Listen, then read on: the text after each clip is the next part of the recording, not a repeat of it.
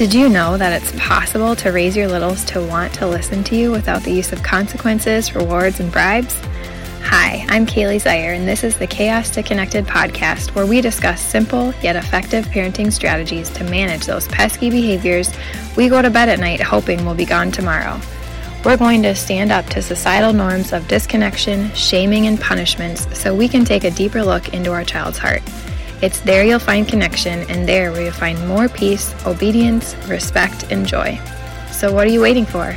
We know those behaviors aren't going to go away on their own. Let's dive in. Hey there, and welcome to the Chaos to Connected podcast.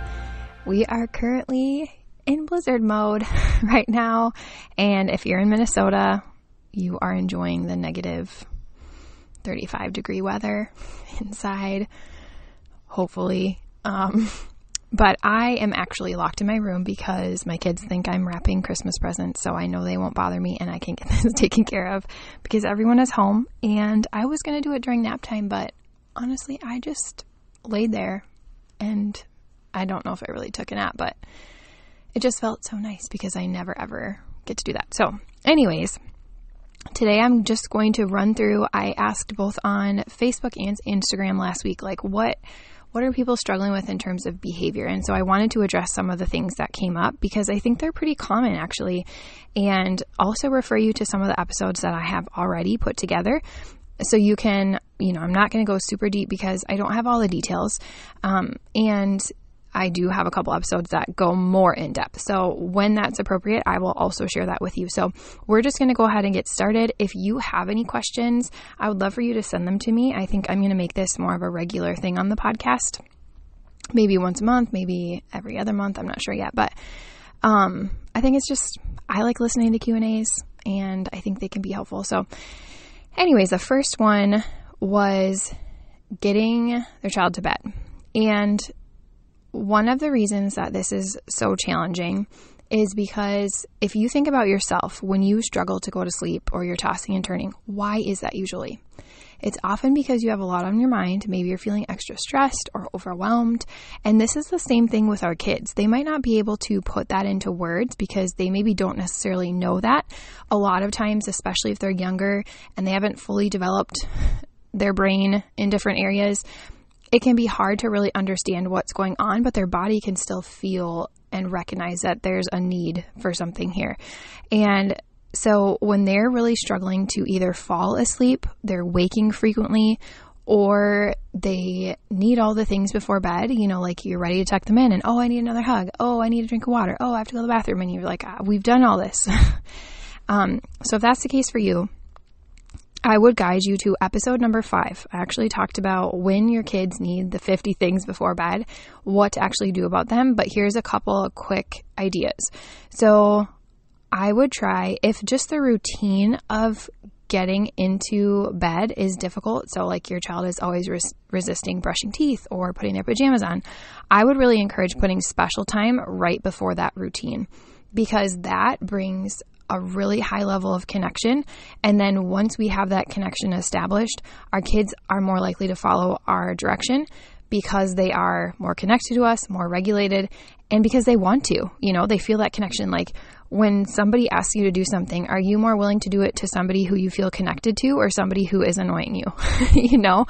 And so it's the same thing with our kids. Like, I think we just really have to get the frame of mind that our kids yes, their brain isn't as developed as ours and they don't have quite the cognitive capabilities yet, but it is still formed the same way. You know, they still have a lot of the same processes. It's just, you know, further behind. And so, really thinking about like they need that connection right before they're going to do something that generally feels more difficult, especially if, you know, you've had school or daycare all day and then you come home and it's more chaotic because there's homework and there's you know, making supper and eating and then the bedtime routine. And there's not a lot of that time to just be with each other, really being intentional. And if that's 10 minutes, great. It doesn't have to be a super long time, but just trying to start fitting that in.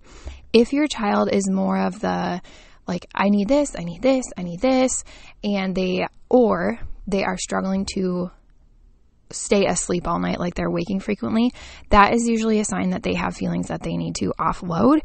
And so a stay listening session would be more appropriate for that child. I mean, obviously, special time is good for everyone no matter what, but to really get at the root of that issue, you would want to work on some stay listening. So, that simply put means holding a boundary. So, no, we're not going to go get another drink of water. You can have one in the morning or we're not gonna we're not gonna read another book. I'm sorry, we can read more tomorrow. And holding whatever that boundary is and allowing them to use that as a catalyst to have the big feelings. And then with that, allowing them to have the full length of those feelings. Because so often when our kids start having the feelings, then we want to do all these other things to kind of stop it. And so many times when I've asked people before how they feel about crying, oh, it's fine. I'm totally fine with it. I'm okay with crying.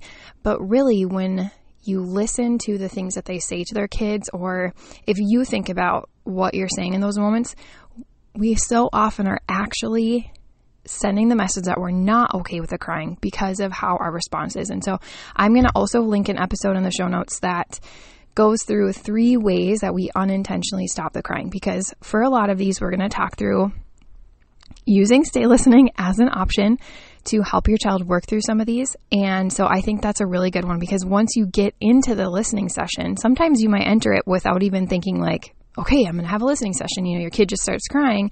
And then instead of doing one of these three things that you are unintentionally doing to stop the crying, you are just going to sit and listen.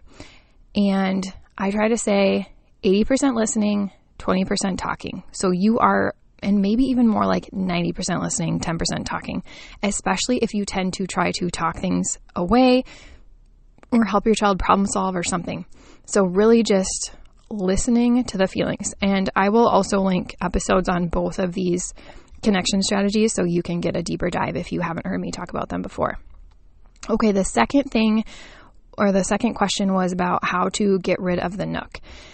And my specific opinion on this is I'm not a fan of um, like when when we were first doing it with my oldest, people would say, "Well, just cut it shorter, you know, every day or something." I'm just like, my child is not going to do that. Like they're going to be like, "This is broken. I need a new one," or you know, saying some fairy came and took it, or replacing them with candy or something. And I just really feel like I don't want to be hiding or like bribing or kind of manipulating their feelings. I want to be straightforward with them and then welcome the feelings that come and just deal with it. You know, not try to like sugarcoat it or hide it or or do something that would just almost in a sense like make it easier more so for me because I didn't have to deal with the feelings, but to really just take the issue head on and deal with it. And so my opinion might be a little bit different from what you've heard from other people, but I really believe that one, you're going to warn your child in advance. And I do have an episode on this, episode 58, so I'll link that too. I'm just going to briefly go through. Warn them in advance. Um, okay, you know, this weekend, you know, maybe on Monday, this weekend, we aren't going to have a nuk anymore and just every now and then reminding them of that. And then stay away from things like, well, you're a big girl now, or you don't need it, because the truth is, they think, well, yes, I do need it. And um, I think just when we talk about like, you're a big girl, you're a big boy, like, I don't, I think that's something that we should try to refrain from as much as possible. And just simply being like, it's time. Or because it's starting to make your teeth curve out or something like just very basic but like honest.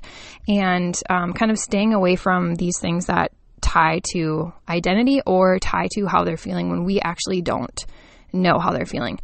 Um, and then just like once you are going to do it you just take it away. Cold turkey. We're not going to have it anymore.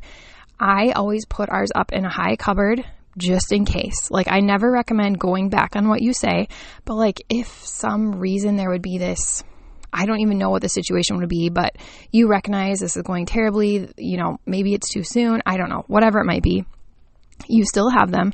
Um, we have, it's always, I feel like it's always me. I'm always the one that's like, this can be terrible. And I feel like it's because I'm a highly sensitive person. So I feel like I feel how much they are like comforted by the nuk. And so then I'm feeling bad about removing it, even though I know it's appropriate. And then how they're going to feel is put on me. And so it's just like, it's always, I always play it up so much worse than it actually ends up being. Like Miles didn't even really care. He asked maybe two times and that was it. And Huxton was the same way. I think he cried a couple more times than Miles did, but he barely asked. Um, so we just say, okay, today's the day. We're not going to have a Nuk anymore. You put it away. And then when it comes time for nap time or bedtime, when you, they would normally have the Nuk, remember, we're all done with the Nuk now. And then when they have big feelings about it, let them. Like that is probably a big transition for most kids. And if somebody just came to you and said, well, you can't use this anymore, and it's something that you were tied to, we would want to have the feeling. So just allowing your child to be upset about it, again, Go back and listen to that. Three ways we unintentionally stop the crying. Not implementing any of those things and just really listening and letting them have feelings about it and being okay that they feel upset about it, but recognizing that your support is really connecting and it's really going to help them through it. Okay. The next one was about potty training and more specifically, I think that the child, um, hold on, I'm just going to pull it up she runs and hides when she has to go, number two. And what I want to say about that is that is pretty developmentally common. Um, so I wouldn't be too concerned about that. And honestly, potty training is one of the things that kids can control. You know, like you can't make them go on the toilet. Like you could sit them on there all day, and the second you put a diaper on or you're not on the toilet, they could go.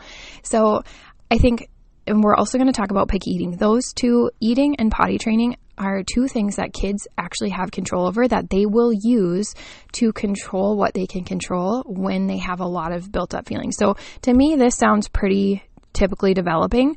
Um, and I would just really, um, like take your child's I know sometimes we're like, oh, they're this age, or or we don't want to use diapers anymore, and so we really want to push it. But I think in these instances, we just need to go with what our child is telling us, and just okay, when you're ready to go on the toilet, you tell me, sort of a thing. Um, and trying not to push our own agenda on it. Not saying this person is, but just I I I know being a mom with kids who are transitioning out of diapers, it can be easy to want to just like, come on, let's just do this thing, like we're so close. And our kids sense that and they also want to feel control and they know they can control this. And so just really trying not to force the issue. And I remember back when my oldest was like, he would say, Oh, I have to go. And then we go on the toilet and he would just have this terrible time. Like he can't and he can't. And then we get off. And then two minutes later, he'd like, I have to go. And then we were just in this cycle. And I'm like, what is going on? You've already done this before. This is not hard. And this was before I knew any of this stuff.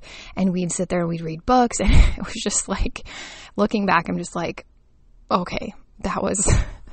that was too much. And so eventually we were just like, you know what? We're not even gonna, we're not gonna force it. We're not gonna pressure it anymore. We're just gonna wait until he says, you know, he wants to do it again. And what I see looking back now is that that exact thing. Like he was struggling emotionally internally and um, I just didn't know how to support that. I think he is a highly sensitive person as well, and so just feels things more than your average child.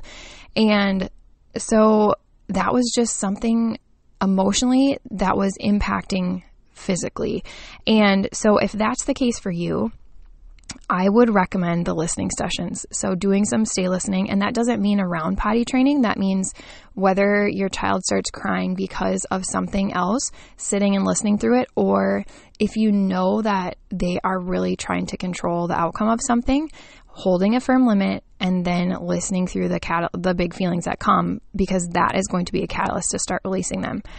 And then if you're really like, it's time, we need to get going, do the listening sessions. And then my recommendation would be to start with one routine and then increase because um, sometimes, I mean, I think for generally speaking, like it's fine to do the, you know, where you just like I know some people don't wear clothes for like a weekend and it works, but I think sometimes when we have kids who have, um, you know, are maybe more neurodivergent or highly sensitive or whatever, that can be intense, um, especially with feelings that come up. And I think just when your child is really resistive to it, instead of feeling like we have to do this, we have to set a timer for every 30 minutes, because personally, I just like that is not realistic for me. That does not work. I I don't want to do that.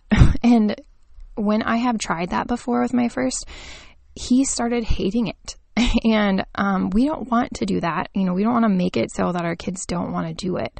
Um, and so, starting with one routine and then increasing. And what I mean by that is if you know your child always goes right away in the morning, well, why not as soon as they wake up, have them create the new routine that they're going to sit on the toilet and then come have breakfast or something and start doing that every day and maybe for a week. And then you know, pick another time right before bed or right before bath time or something and start implementing that more consistently. And then I think your child will just take off with it um, while you're also doing the listening sessions as they come up. So I would start there. I do not recommend, I mean, I know also a lot of people use treats and rewards. I don't personally recommend that. I don't like to use rewards because it's behavior manipulation. And eventually, you're going to have to deal with what your child feels when you stop rewarding them for going to the bathroom. And there's, you know, opportunity for regression there. There's the, well, I'm not going to do this unless you give me this. It just starts to develop this other behavior that in my experience working with lots of families, parents hate. And it starts with things like this when we are rewarding and using that manipulation strategy to teach our kids to do something that they don't need a reward for. Um, and so that is just my my two cents on that. Okay, the next one is picky eating, and I want to talk about this one because just like potty training, food is something that kids can also control. Yes, you can essentially put food in their mouth and like I guess kind of force them to eat. But I think hopefully no one does that.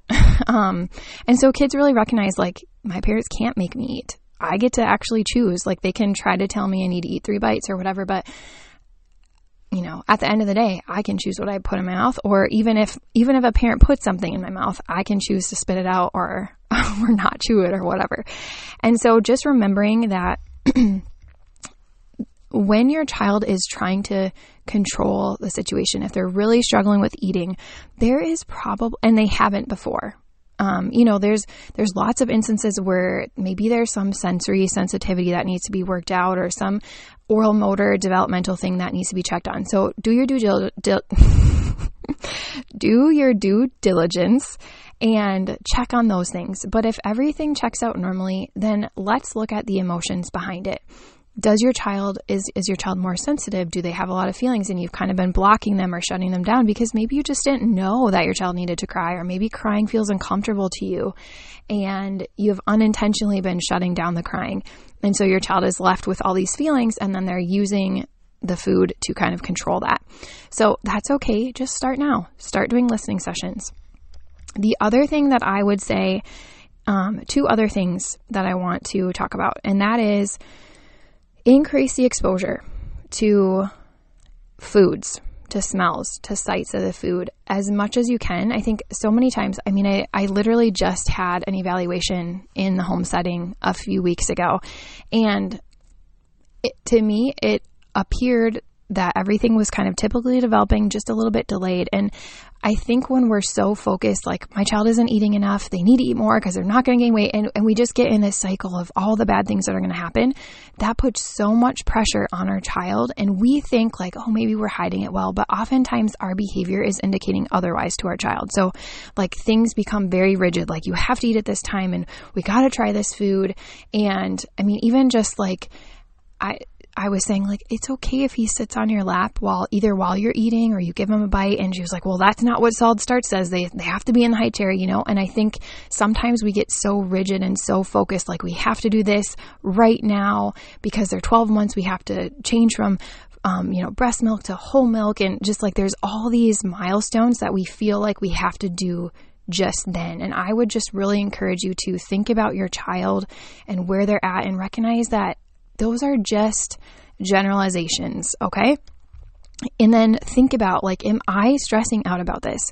Am I sitting at this mealtime and my child's sitting there and I am stressed because I'm constantly looking at did they take a bite? Did they take a bite? Did they take a bite? Are they eating?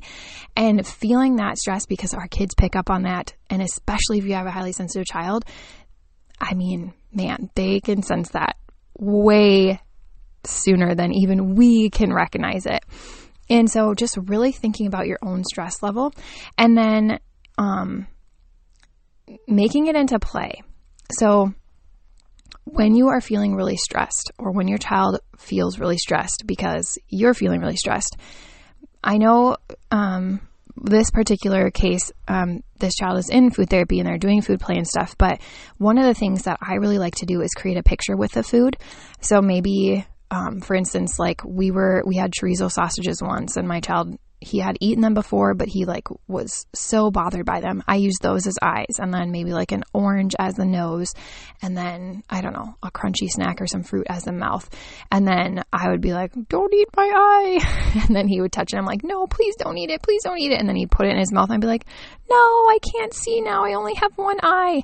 And he just thought it was the funniest thing and it just broke the ice and it felt like there was less pressure. So if you feel like you're really stressed and there's a lot of pressure around meal times, find a way to play with it. It doesn't have to be a picture, but somehow that you can create some fun play. And I don't just mean playing with the food. While that is a good tactic, especially if your child has some sensory sensitivities, but just really playing, like making it fun.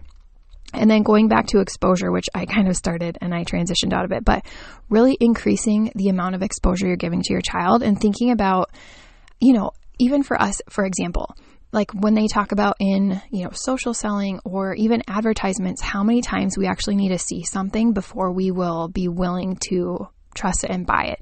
And that used to be, I think, like seven times. And I feel like I've heard it like 21 times, perhaps. And just really thinking about that in terms of your child being exposed to food in order to buy in to try it. And sometimes that needs to be like a hundred times. And so oftentimes we're so focused on meal times and creating exposure there when we could be creating exposure so much more.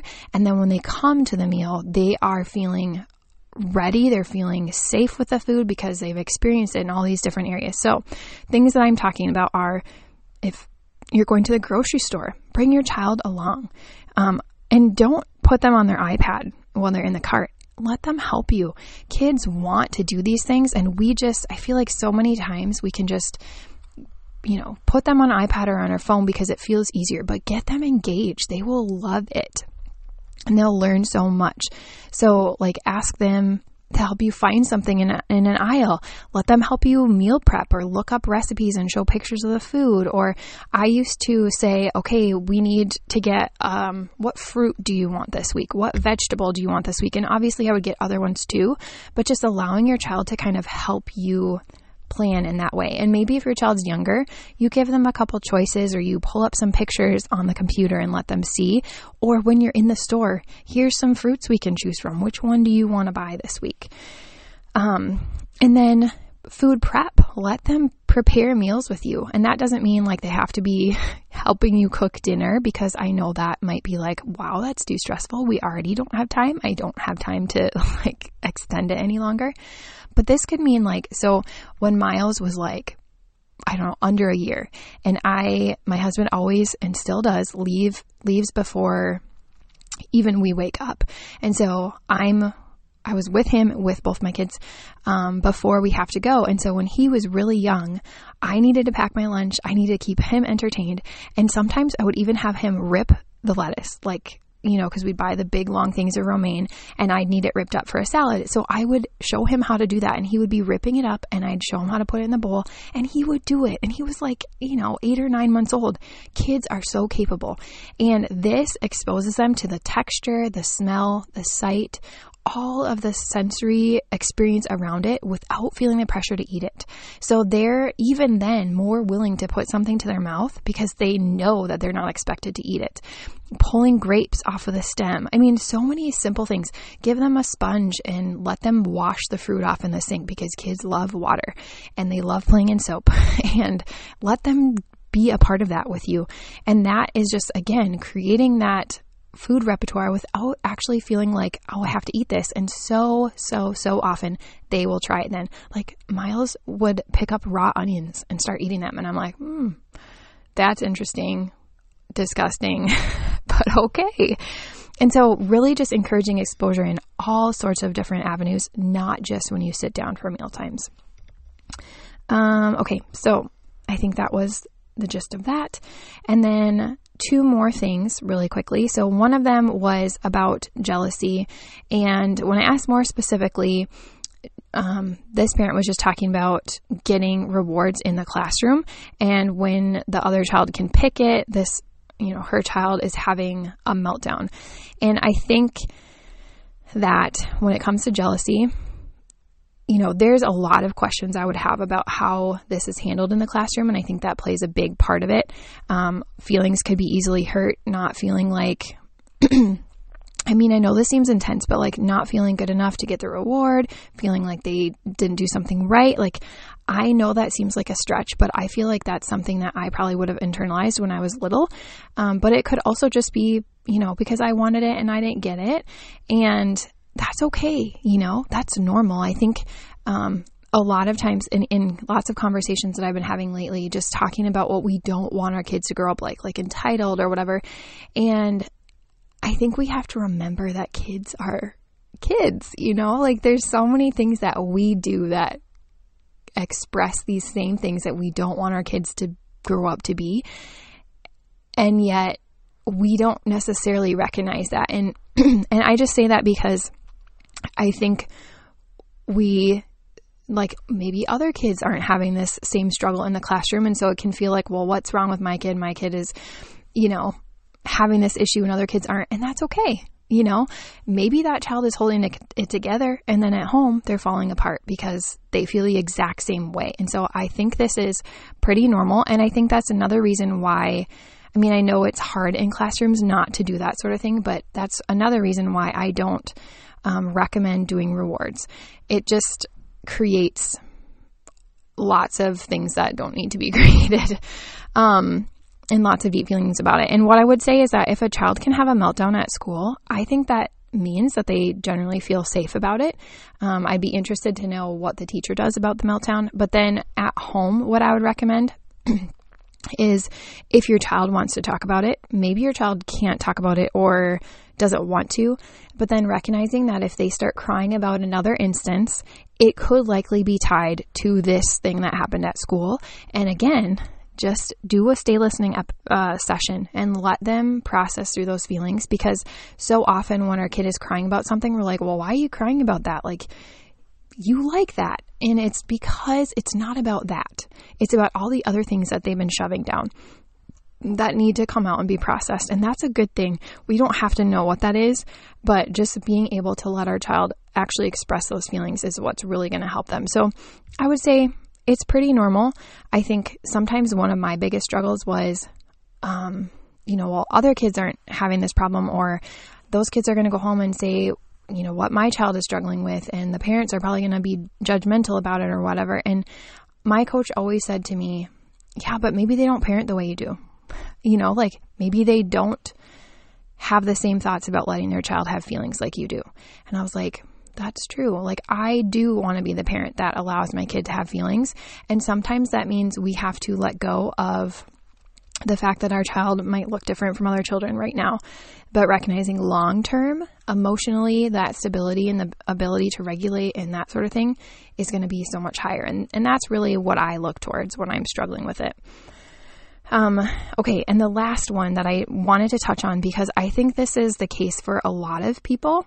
Um, and that is personal space. So when I asked about more, this parent said the child likes and seeks connection and physical touch very much in someone's personal space, hugging, playing too close, all over siblings, um, and it ends up getting irritating, laying on them, holding them, squeezing them, that sort of thing, intense play, and doesn't understand that it's too much.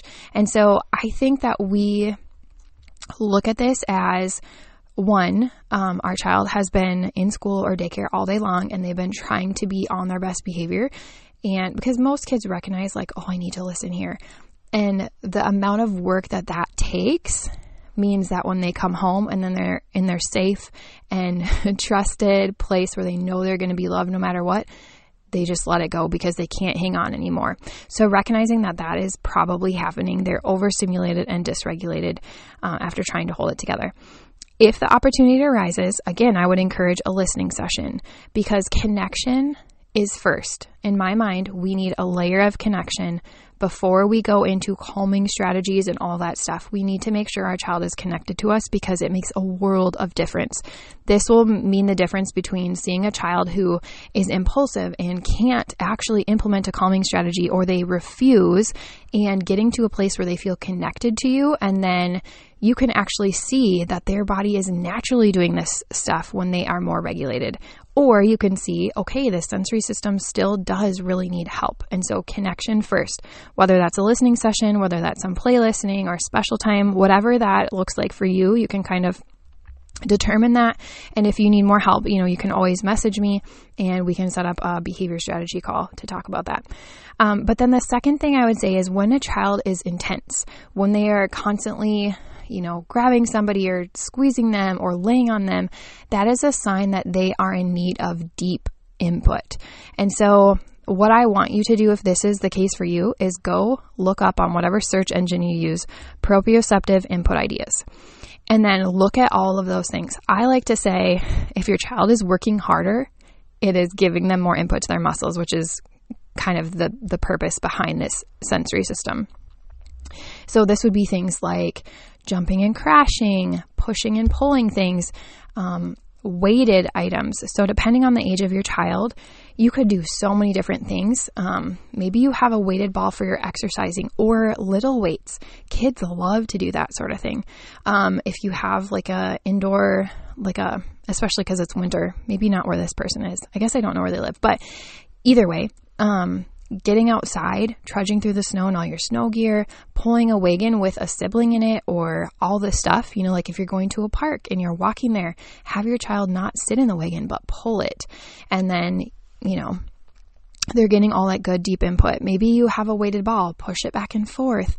Um, like I mentioned, jumping and crashing if you have some cushions that they can jump into, or froggy jumping or wheelbarrow walking. There's so many great options. So I just want you to go and look them up because then you can say, oh, my child would love that. And oh, they wouldn't love that. And you will probably get a sense, like, as you're reading that, like, oh, they do that all the time. They really love that activity. Great. Be more intentional about adding that into their routine and thinking about it as um, more of a like sensory diet and trying to implement it more regularly and consistently. So, for example, if your child is, um, you know, always struggling right after school, think about a deep input activity that they could do then. So whether it's getting home and doing some weights, maybe it's blowing bubbles, you know, look through that list and then implement a strategy right there when they're struggling the most after you've found time to connect. Give them something, maybe it's Play Doh while you're unpacking from the day and starting to meal prep. Give them something to do in that time, wherever it's most difficult or wherever you're noticing um, they're really struggling to keep their own body to themselves. And if they go off and play and they're still having a hard time, give them a different task. And maybe that involves a sibling if they really want to play with that sibling.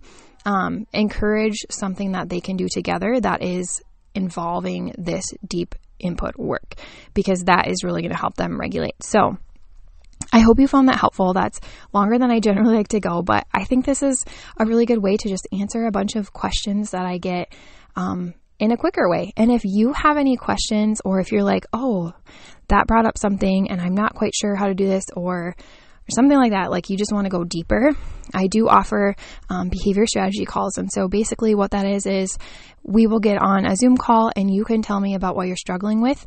And then I create a customized plan for you um, if it's just a simple answer, then I will answer it. And if it's something that is more lengthy, then I will um, talk you through what that might look like and see if that feels like a good fit for you.